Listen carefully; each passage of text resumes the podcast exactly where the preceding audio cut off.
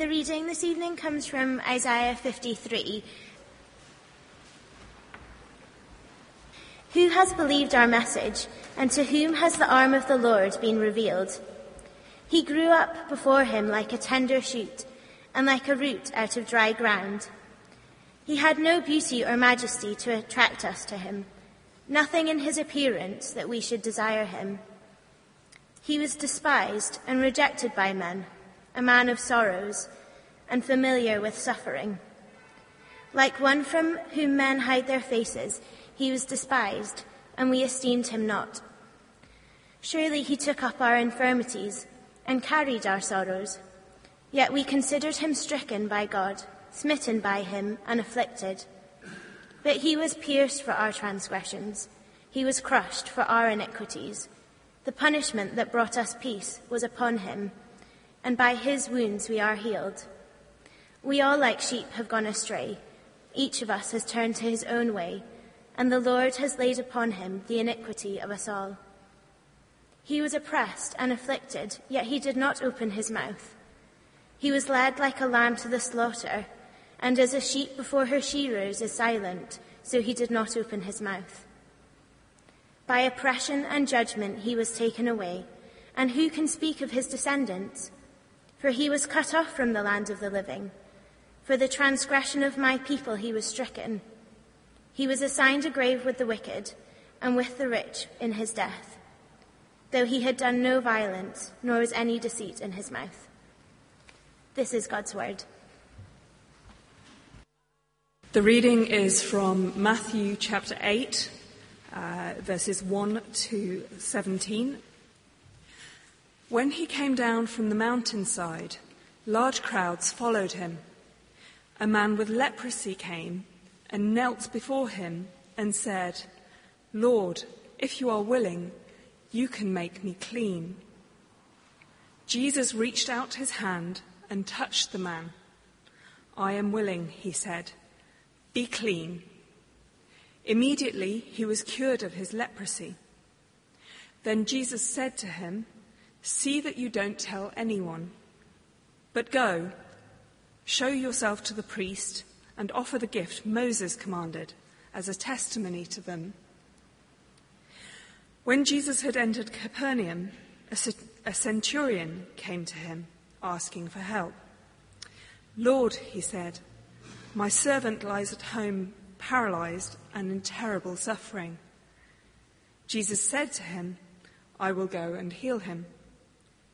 The centurion replied, Lord, I do not deserve to have you come under my roof, but just say the word, and my servant will be healed. For I myself am a man under authority, with soldiers under me. I tell this one, go, and he goes, and that one, come, and he comes. I say to my servant, Do this, and he does it. When Jesus heard this, he was astonished and said to those following him, I tell you the truth. I have not found anyone in Israel with such great faith. I say to you that many will come from the east and the west and will take their places at the feast with Abraham, Isaac, and Jacob in the kingdom of heaven. But the subjects of the kingdom will be thrown outside into the darkness where there will be weeping and gnashing of teeth. Then Jesus said to the centurion, Go, it will be done just as you believed it would. And his servant was healed at that very hour. When Jesus came into Peter's house, he saw Peter's mother in law lying in bed with a fever. He touched her hand, and the fever left her, and she got up and began to wait on him. When evening came, many who were demon possessed were brought to him, and he drove out the spirits with a word and healed all the sick. This was to fulfill what was spoken through the prophet Isaiah. He took up our infirmities and carried our diseases. This is God's word.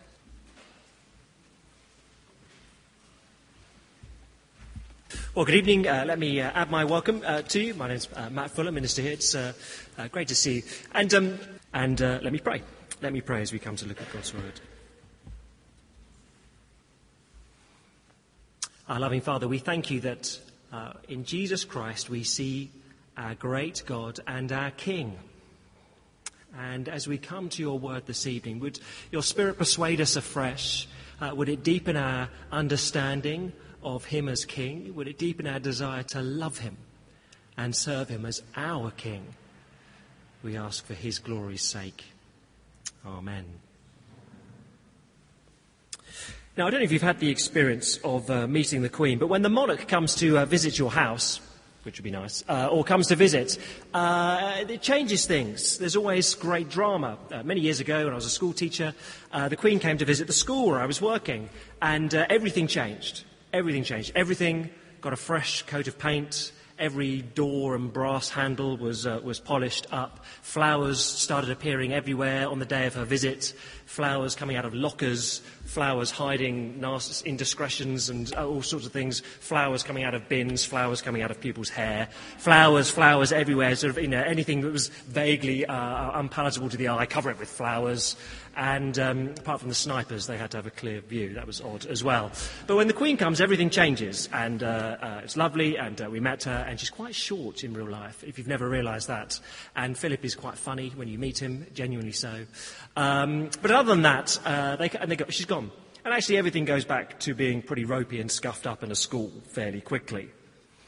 So actually, her visit didn't change a huge amount. And there is a limit to what she can do. And constitutionally, there's a limit to what she can do. She can uh, tell a Prime Minister off. She can tell Tony Blair off, if the truth be told in his new biography, uh, you are my 10th Prime Minister, Mr. Blair. Um, she can tell, but constitutionally, there is a limit to what she can do. And in terms of dramatically changing her nation, she is pretty limited. Uh, there's a limit to what she can do to unite different sorts of people there's certainly a, a, a, limit to what she could do in the face of people's sickness. I mean, when there was the great hoo ha over bird flu, there wasn't a great queue outside Buckingham Palace. Mom, save us. Uh, there wasn't, it's not the place you'd go. And of course, death, she can do nothing about. She will face it herself, and she can't prevent you or I. So, you know, the Queen, it's lovely, it's lovely when you meet her, but actually, her impact is not that significant, really. She comes and she goes. Tonight we're thinking about the arrival of the King, the biblical King. And uh, uh, even before you get to the New Testament and uh, Jesus Christ arriving on, on the pages there and in history, uh, the Old Testament has, built up to a sort of look, when the King comes, he will address all the wrongs of the world. Uh, he will address divisions. He will address sickness. He will, above all, address death. Let me uh, briefly just read you a couple of verses, uh, one of the lovely pictures of this, uh, from the prophet Isaiah, chapter 25, talking of the king's arrival. On this mountain, the Lord Almighty will prepare a feast of, a feast of reach, excuse me. On this mountain, what will he prepare? The Lord Almighty will prepare a feast of rich food for all peoples, a banquet of aged wine, the best of meats and the finest of wines. On this mountain, He'll destroy the shroud that enfolds all peoples, the sheet that covers all nations. He'll swallow up death forever. Hmm. The sovereign Lord will wipe away the tears from all faces. He will remove the disgrace of his people from all the earth. It's a very lovely picture, isn't it? Of the king coming, laying out a feast, a banquet, and swallowing up death, just consuming it. Where's death gone? It's, he ate it can't get anyone anymore. I mean, just like a cake, it's gone. And uh, you worried about death? No, he ate it last week. Oh, that's good. It's gone. It's gone. No more tears. When the king comes, he will change everything. That's the expectation uh, of the Old Testament. And uh, that's what we encounter here in uh, Matthew's Gospel. Uh, tonight, then, we're starting a new little series uh, for a few weeks in just chapters 8 to 10. Um, this is part of our slow march through the book of Matthew. Uh, some will know 18 months ago we looked at chapters 5 to 7. and now 8 to 10, and another, we'll get there eventually. Uh, stick around for 10 years, we'll get to the end.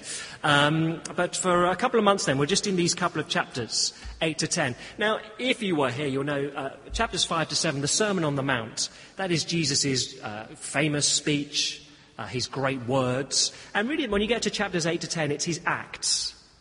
So Matthew focuses in upon his actions, dramatic, significant actions. There are nine sort of main miracles he performs here, and they sort of work like this. There are three, then there's some discussion. What does this mean? And there are three, and what does this mean? And three, and how do we respond? It works a bit like that uh, through this little section. And the ones tonight are healing. Pick that up fairly obviously. A leper, a paralyzed man, a feverish woman. They're healing miracles. Now, I want—they're dramatic, but you may not be that impressed I mean, you might think, well, okay, leprosy, paralysis, fever. I mean, you know, we can deal with those things, can't we? Uh, I watch House MD. He deals with far worse things than that. He deals with all sorts of crazy illnesses that no one's ever heard of. Um, what's, is it that impressive? Well, yeah. yes, it is. See, the arrival of the king, it's not just to deal with individuals who have problems. What we want to see tonight is that these, uh, these incidents that Matthew records, he puts them all together. I don't suppose they all happened on one day, but he, he puts them all together in this little section. And he wants us to see, look, look beyond these individuals, because the king has come for the world, to heal sickness in the world. That's what the king has come for. There's a sense in which when uh, Jesus uh, really gets going in, uh, in, his, in, his, action ministry, as it is in, in Matthew's gospel, it's a bit like um, you're, you're living in a black and white world, but there's one man who's in colour.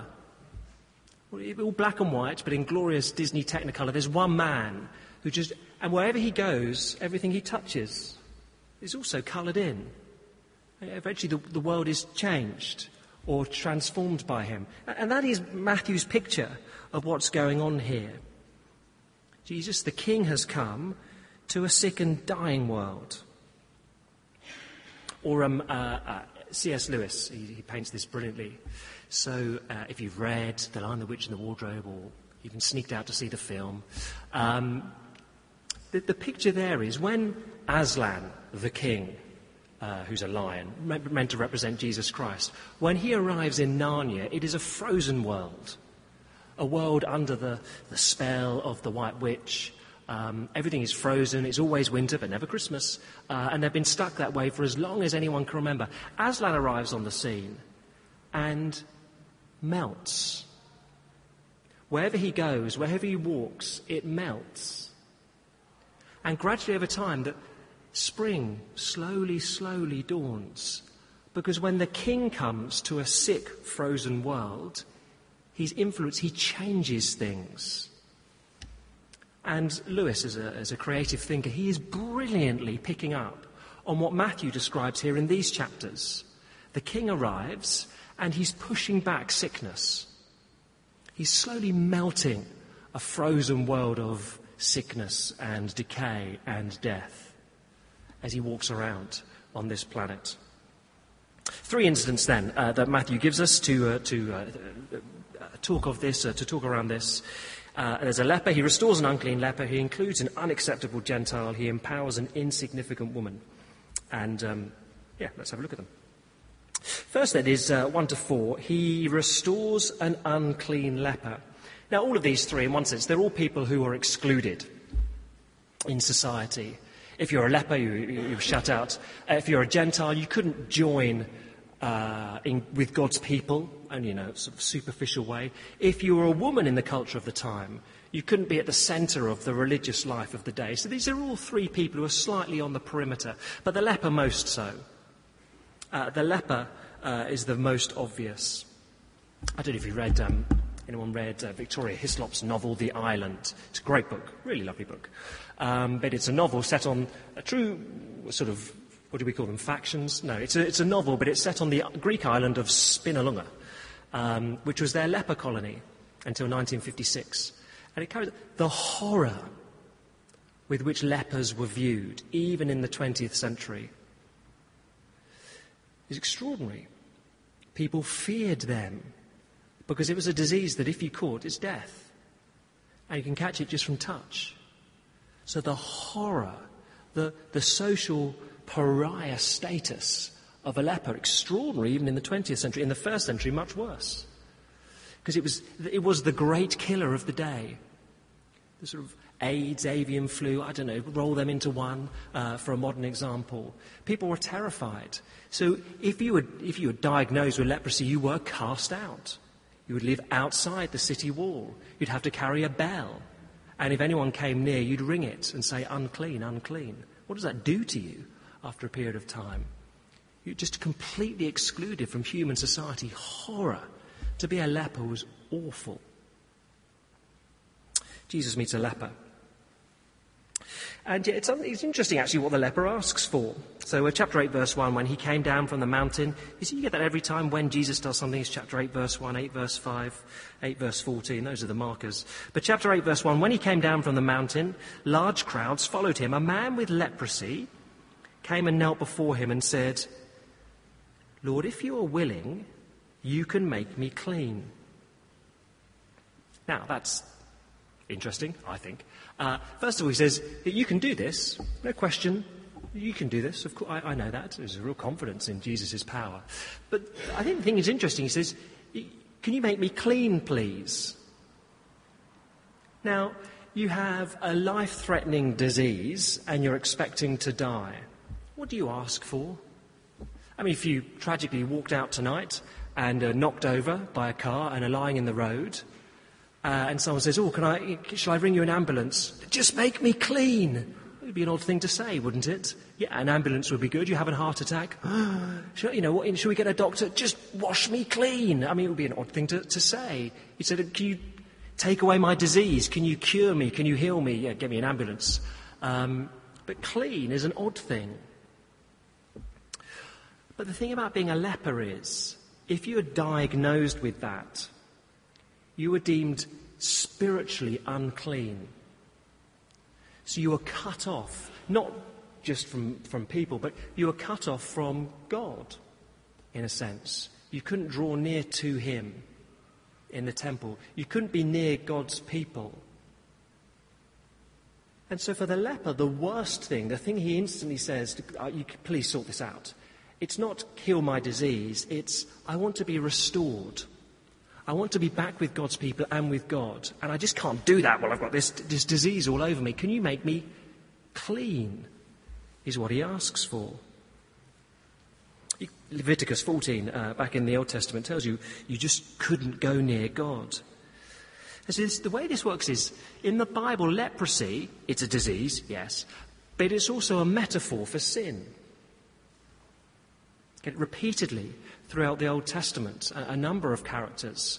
When their sin is, is, is pronounced, God turns them into lepers, or sorry, grants that gives them leprosy. Gehazi, 2 Kings 5 is perhaps a famous one. But there are a number scattered throughout. It's a metaphor. The fact that there was leprosy amongst God's people is a symptom of something much worse. It's a symptom of their sin their rebellion against God. And leprosy was just a, a scattering amongst the people. It's, it's, a demonstration. All is not well with you as a people. Uh, I don't know if you saw uh, this week uh, Google. Um, it's hard to feel sorry for Google when it's quite so wealthy, but I felt a tinge of uh, sorrow or pity for Google this week. Their, their, office in Manhattan, not their main office, but uh, their nice swanky offices in Manhattan, they had to leave um, because all the staff were coming up in red welts. Oh, nothing wrong with the staff, per se, but the office had been infested with bed bugs. Now, obviously, a slight misnomer because there are no beds uh, in the offices. They're desk bugs, I don't know, carpet bugs. They're the same sort of things. But there's just an infestation uh, there. And so everyone's coming up with red welts because they're being bitten um, and are very nasty, so they've had to move out and uh, I don't know what that means. They get the people in to do something chemical, I guess, uh, to clean it all out, and they have to leave it for a while. Now, actually, nothing wrong with the individuals per se, but their environment, their office world, was infested, was rank, was sick, and it was affecting people. And in a similar way, leprosy here in the Bible and for God's people, it was sort of, it was just there as a, the, like the red welts. The problem was in the world, not the office world, but in their, in their world, their spiritual world. They were sinful. But it came out in various individuals as leprosy. All is not well. Leprosy because there is sin amongst you. There's a problem here. You're unclean in relation to God. There's a problem. And so the, the man's request here of, uh, of the leper in chapter 8 is I, I, don't want to be excluded from God's people anymore. I want my relationship with God and his people restored. Fine. And off Jesus goes. Look his response. Very lovely. Full of uh, uh, gentleness and compassion. He does two things. Verse 3 he, he reaches out his hand and touches the man and he speaks. I'm willing, be clean. He touches and he speaks. Now that's very lovely because this man probably wouldn't have had human touch for years. Certainly not of a healthy human. Everyone would have just, oh, leper, get away. Jesus touches him. Very human, very basic need to be touched, to be embraced. He touches him. And very simply says, Yeah, I'm willing. Be clean. And immediately, verse 3, he was cured, or as it literally is in the Greek, he was made clean. Off you go to the priest. Tell everyone what I've done for you, says Jesus. So Jesus, he restores an individual. He's not just taking a disease, he's taking sin by its hand and dealing with its effects. So, what should happen, in what should happen practically, when Jesus touches a leper, two things should happen. He should become unclean spiritually, ceremonially, and in all probability, he'll get the disease as well. Neither happens. It sort of it, it goes the wrong way. He spreads health. But like, you know, the, uh, the big oil slick in, uh, uh, uh in the Gulf of Mexico, oil spreading out, spreading out, spreading out, and it touches the birds and it contaminates them. Well, oil spreads out, spreads out, it touches Jesus and it just all goes. It's gone. It's what happens when Jesus touches this man's sickness. The metaphor for his sin goes. Extraordinary. Shouldn't happen that way. It reaches Jesus and disappears. That's the king. He heals the uncleanness of sin. There's a leper. He restores an unclean leper. Uh, more briefly, he, he includes an unacceptable Gentile. So, uh, uh chapter 8, verse 5, different little encounter here. Um, uh, uh the, uh, he meets, doesn't actually meet the man, but the, the servant, verse 6, is paralyzed, in terrible suffering, lying at home. He can't even get off his bed. But this Gentile man, he's excluded in a different way, not because he's a leper, but because he's not a part of God's people. He comes along to Jesus with extraordinary humility. Lord, if you are willing, sorry, oops, Lord, next one. Lord, verse 6, my servant lies at home. You, you, just reports the news. Doesn't go on, just as if you are willing. No, no, none of that. Jesus interrupts him. I'll go. My servant, Jesus. Yeah, I know, I'll go. I'll go and heal him. Ooh, confident? Yeah. yeah, feeling pretty good as God, actually, uh, that I can go and do that. And the centurion has, has got that. So, verse 8 Lord, I, I don't deserve to have you under my roof, but just say the word, and my servant will be healed. Wow. Wow, that, that's very impressive. There's no record uh, before this of Jesus healing at long distance. He's always met people, touched them, or spoke to them and seen them. And now, look, Jesus, you know, I've kind of got who you are now. You can just do it long distance. You could do it down the phone. You don't even need a phone. There isn't a phone. You can, um, you can just, you can just do it. I don't know what Jesus' range was. You know, presumably limitless, but it's a remote healing. Goodness me, I struggle to access my computer remotely. This is remote healing. Well, very impressive that the man would expect such a thing. You see what he gets. Verse 9 Here's, here's why I'm persuaded you can do this, Jesus. I myself am a man under authority with soldiers under me. I tell this one, go. And he goes, and that one, come. And he comes. I say to my servant, do this. And he does. I don't know if he had that voice. The, um, this is the way it worked. He's a centurion. Above him is the emperor. As a soldier of the emperor, he carries his authority emperor, centurion, squaddy, uh, soldier. And he says, when I give an order, it comes effectively from the emperor. And if they don't do it, they're dead. They do it. It comes with the emperor's authority. And Jesus, I get who you are. You have authority because God has given it to you. God, you, Jesus, sickness. So I get. If you, if you say to sickness, go, it'll go. Because I know the sort of authority you have. And Jesus says, wow. Verse 10, gosh. Not, not many people get it, actually, that extremely. Well done. That's very impressive. This sort of faith from a Gentile. Wow. See, he, I don't know if he, this man had heard the Sermon on the Mount, but he certainly gets the Sermon on the Mount. If you were here, do you remember it? Starts off, uh, Blessed are the poor in spirit. That's the way to begin the Christian life. Poor in spirit, saying, spiritually speaking, I'm a beggar. I come with my begging bowl and I have nothing. I'm, I'm homeless on the street, spiritually speaking. Can you fill my bowl? I am bankrupt. I'm out of it. I'm out of the game. I have no more resources. Can you come and take my debt? And this man says to Jesus, I'm not worthy. Verse 8 I don't deserve, but I know the sort of power you have. That's faith, says Jesus. Wow.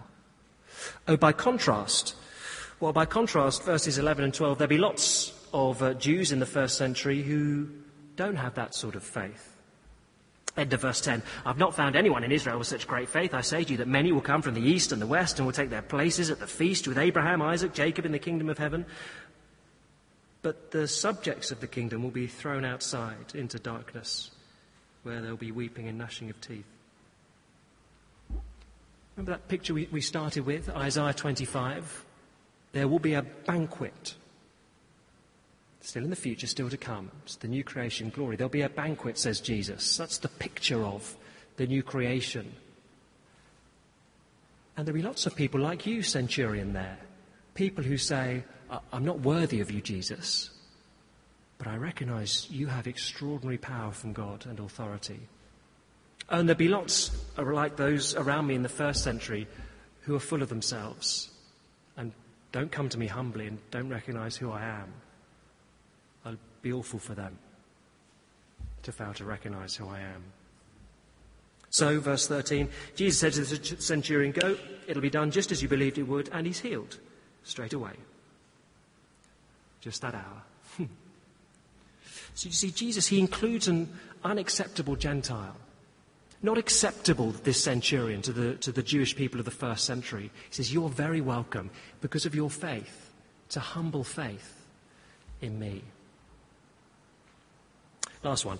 Uh, he empowers an insignificant woman. Uh, the shortest verses uh, 14 and 15. And um, uh, insignificant because she's a woman. She wouldn't have been deemed in the same, as of similar worth to a man in the first century. Uh, tragically, that was the case. And it might not seem very impressive, this one. It's just a fever. Um, not as impressive as healing leprosy or paralysis, but no penicillin. Fever's killed. So uh, I'm given to understand with a little bit of research this week, fevers would kill in the first century. That would be the expectation. Uh, so we need to slightly reread this with uh, uh, the eyes of the first century, like Matthew's audience did. When he says there's a woman here with fever, he's saying she's going to die. Uh, about 20 years ago now, amazingly, 20 years ago, I uh, spent some time in Central America, uh, which was enormous fun, mostly. Uh, uh, working out there for, for, a period of time. At one point, I was on this very remote island in uh, Nicaragua, really set away, and I came down with malaria. and I was feverish. And actually, I, I assumed I would die. It was a pretty remote island. There was only a ferry to the mainland once a week, and I had to wait for that, uh, for that to come around. Uh, and everyone was pretty nervous because no drugs to deal with it at all, no doctor on this island. Uh, actually, I wrote a letter to my parents. I wasn't married at the time. I wrote a letter to my parents. Dear mum and dad, oops, um, uh, I think this is it. Um, sorry about my handwriting. Uh, I'm a bit uh, all over the place at the moment. And, you know, I, I, really thought that would be it. Um, they did sort of get me to onto the mainland. I was flown back to the UK. I'd gone out uh, 13, 13 stone something. I came back four stone lighter, nine stone something, greeted at the airport by my parents and sort of hysterical mother. Um, sort of just great distress. That was about all she could say. Uh, but all be well, because off I went to the tropical disease hospital and uh, I thought, okay, well, they'll sort me out, no problem. Um, and was there uh, about three weeks in total. One day I came out of my room and said to the nurse, oh, I'm surprised that um, James seems to have gone from his room. I'm surprised. He looked quite, quite sick a couple of days ago. I'm surprised he's been released already. Well, uh, he died. Oh. Uh, do many people die here? I didn't, I didn't realize that. And she was busy and just said, For goodness sake, everyone dies eventually, and just wandered off.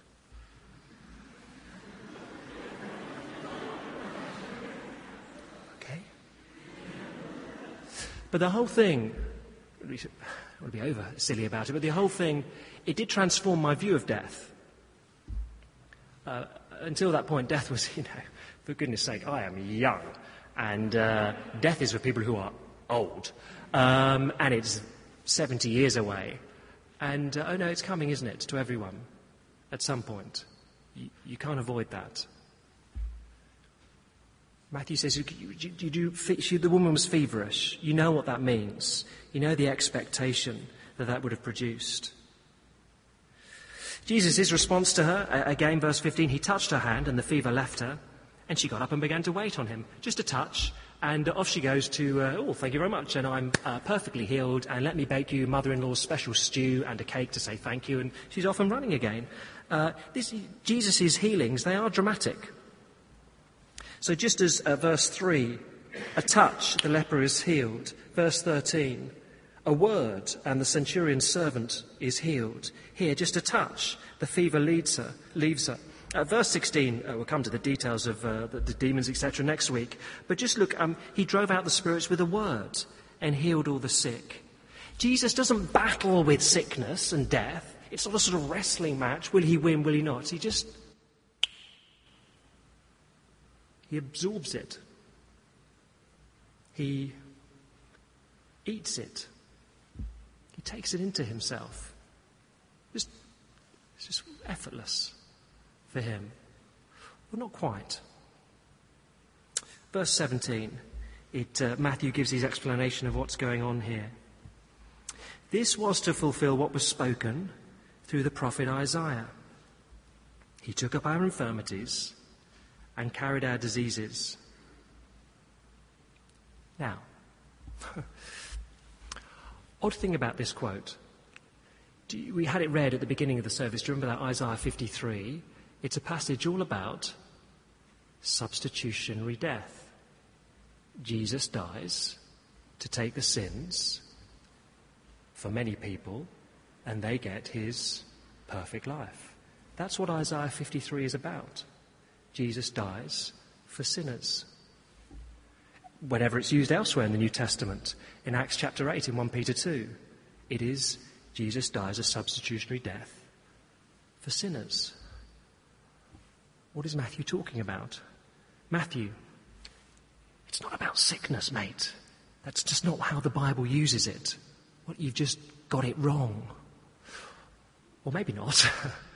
Maybe he doesn't make those sort of mistakes. Do you see what Matthew is trying to make, the point he's trying to make here? The sickness that Jesus has just healed in these three incidents back to back, it's a manifestation of a world that is sinful, of a world that is sick and decaying and heading to death. And he can deal with that sickness by his death upon the cross. And when he goes there, that death is not simply, I can't barely say that, but not simply a death to save individuals from their sin, although wonderfully it is, but it is a death to take the sickness or to deal with a sick world.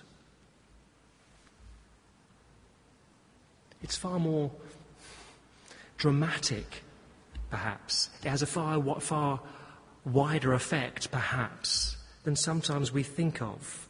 His ministry here is uh, it's an outflowing or an overflowing of his work upon the cross, like um, like licking the bowl of a cake before it goes in the oven. You just get a little bit of what's ultimately going to come. Or uh, you're carrying a full cup of wine and a little bit spills over. Mm, mm, nice, like that one. Uh, but it's not. What's to come is the drink. What's to come is the cake in the future. These actions here, these, these little healings, they're just a hint of what his cross work will achieve. A healing for the world, if I can put it in those terms. These, verse 17 again, he took up our infirmities and carried our diseases.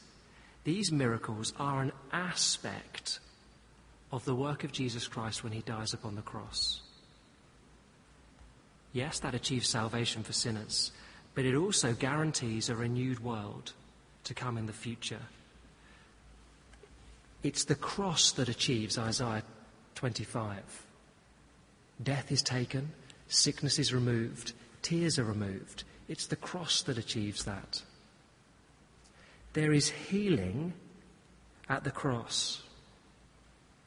So please don't misunderstand this passage. Matthew is not promising that Jesus will take away your ME, your cancer, your paralysis now. He's not promising that. He is promising that the work of taking infirmities, carrying our diseases upon the cross, that removal of sin, it does guarantee those things will go in the future. That there is no cancer, no ME, no paralysis, no death. Because Jesus has taken it. He's absorbed it. He's eaten it. I don't know if you've seen the film uh, uh The Green Mile. It's a Tom Hanks uh, uh, classic. Uh, if you've seen it, it's a long film. Uh, if you haven't seen it, it's a great film. But um, anyway, shall I get on with it? The, um, uh, Tom Hanks, then, he is uh, he's a prison guard uh, on death row. It's got this green linoleum, and it's, viewed, it's always called the last mile, because it's the sort of mile stretch that you'd walk before you die, so the green mile. And uh, he's a prison guard there. And uh, one day, a prisoner is brought in, and he is massive. John Coffey. Uh, he's a massive, seven foot something, 25 stone en- enormous brute of a man. But he's got a mental age of, uh, of a child, a small child, something like eight years old. So he's this gentle giant. And at first everyone is like, what is this man? And he is accused, wrongfully as it turns out, of uh, murdering two small children. And so he's going to face the electric chair for that. And uh, this is very clearly a strange man. And it emerges in the course of the film that John Coffey can heal people by Sounds odd unless you've seen it. He sucks in there, sucks in people's sickness. So uh, uh, Tom Hanks has got uh, some urinary tract infection, and he and sucks it up. Uh, the prison warden's boss is, is actually going a little mad, insane. He sucks it up. A little mouse dies. He sucks up death. Uh, all sorts of uh, another patient, patient with cancer. He, he just sucks it up and takes it into himself. It's extraordinary. Uh, but eventually the time comes for him to die. And uh, by this stage, Tom Hanks knows this is he's an extraordinary man. And says, Look, I, I, I can't kill you. And he says, Please let me die, boss. I just, I can't do that, but please let me die. I can't take any more of this pain. I've just sucked up too much hurt and pain. And so uh, the film ends. John, John Coffey goes to the electric chair. And the Tom Hanks character sees him die and says, Surely this was one of God's great miracles. And I don't know who wrote the screenplay, but it's pretty obvious that he's giving us an echo here of the end of Matthew's Gospel, when another Roman centurion looks upon Jesus dying upon the cross, sucking up sin sucking up death, so that those who trust in him can look forward to a life without them. And that centurion says, Surely this man was the Son of God. And we're meant to get that. That's what the king does. He took up our infirmities, he carried our diseases. And if you're struggling in this world of sickness, put your faith in Jesus Christ. He's taken that and he'll take you to a world where there is no sickness.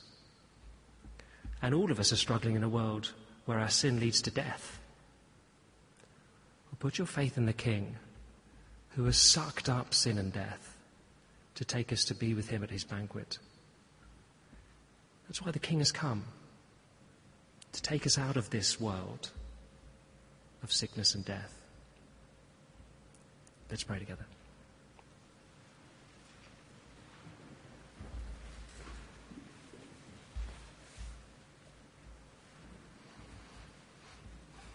Our Father God, thank you for giving us this, these clear pictures of your King, Jesus, full of power and authority, full of compassion, full of love and concern. And we thank you above all that these things are supremely seen in his death upon the cross, where he carried our iniquities, he carried our transgressions, our sin And again, give us the confidence that if we put our faith in Him, then we can look forward to being with Him in His banquet. Amen.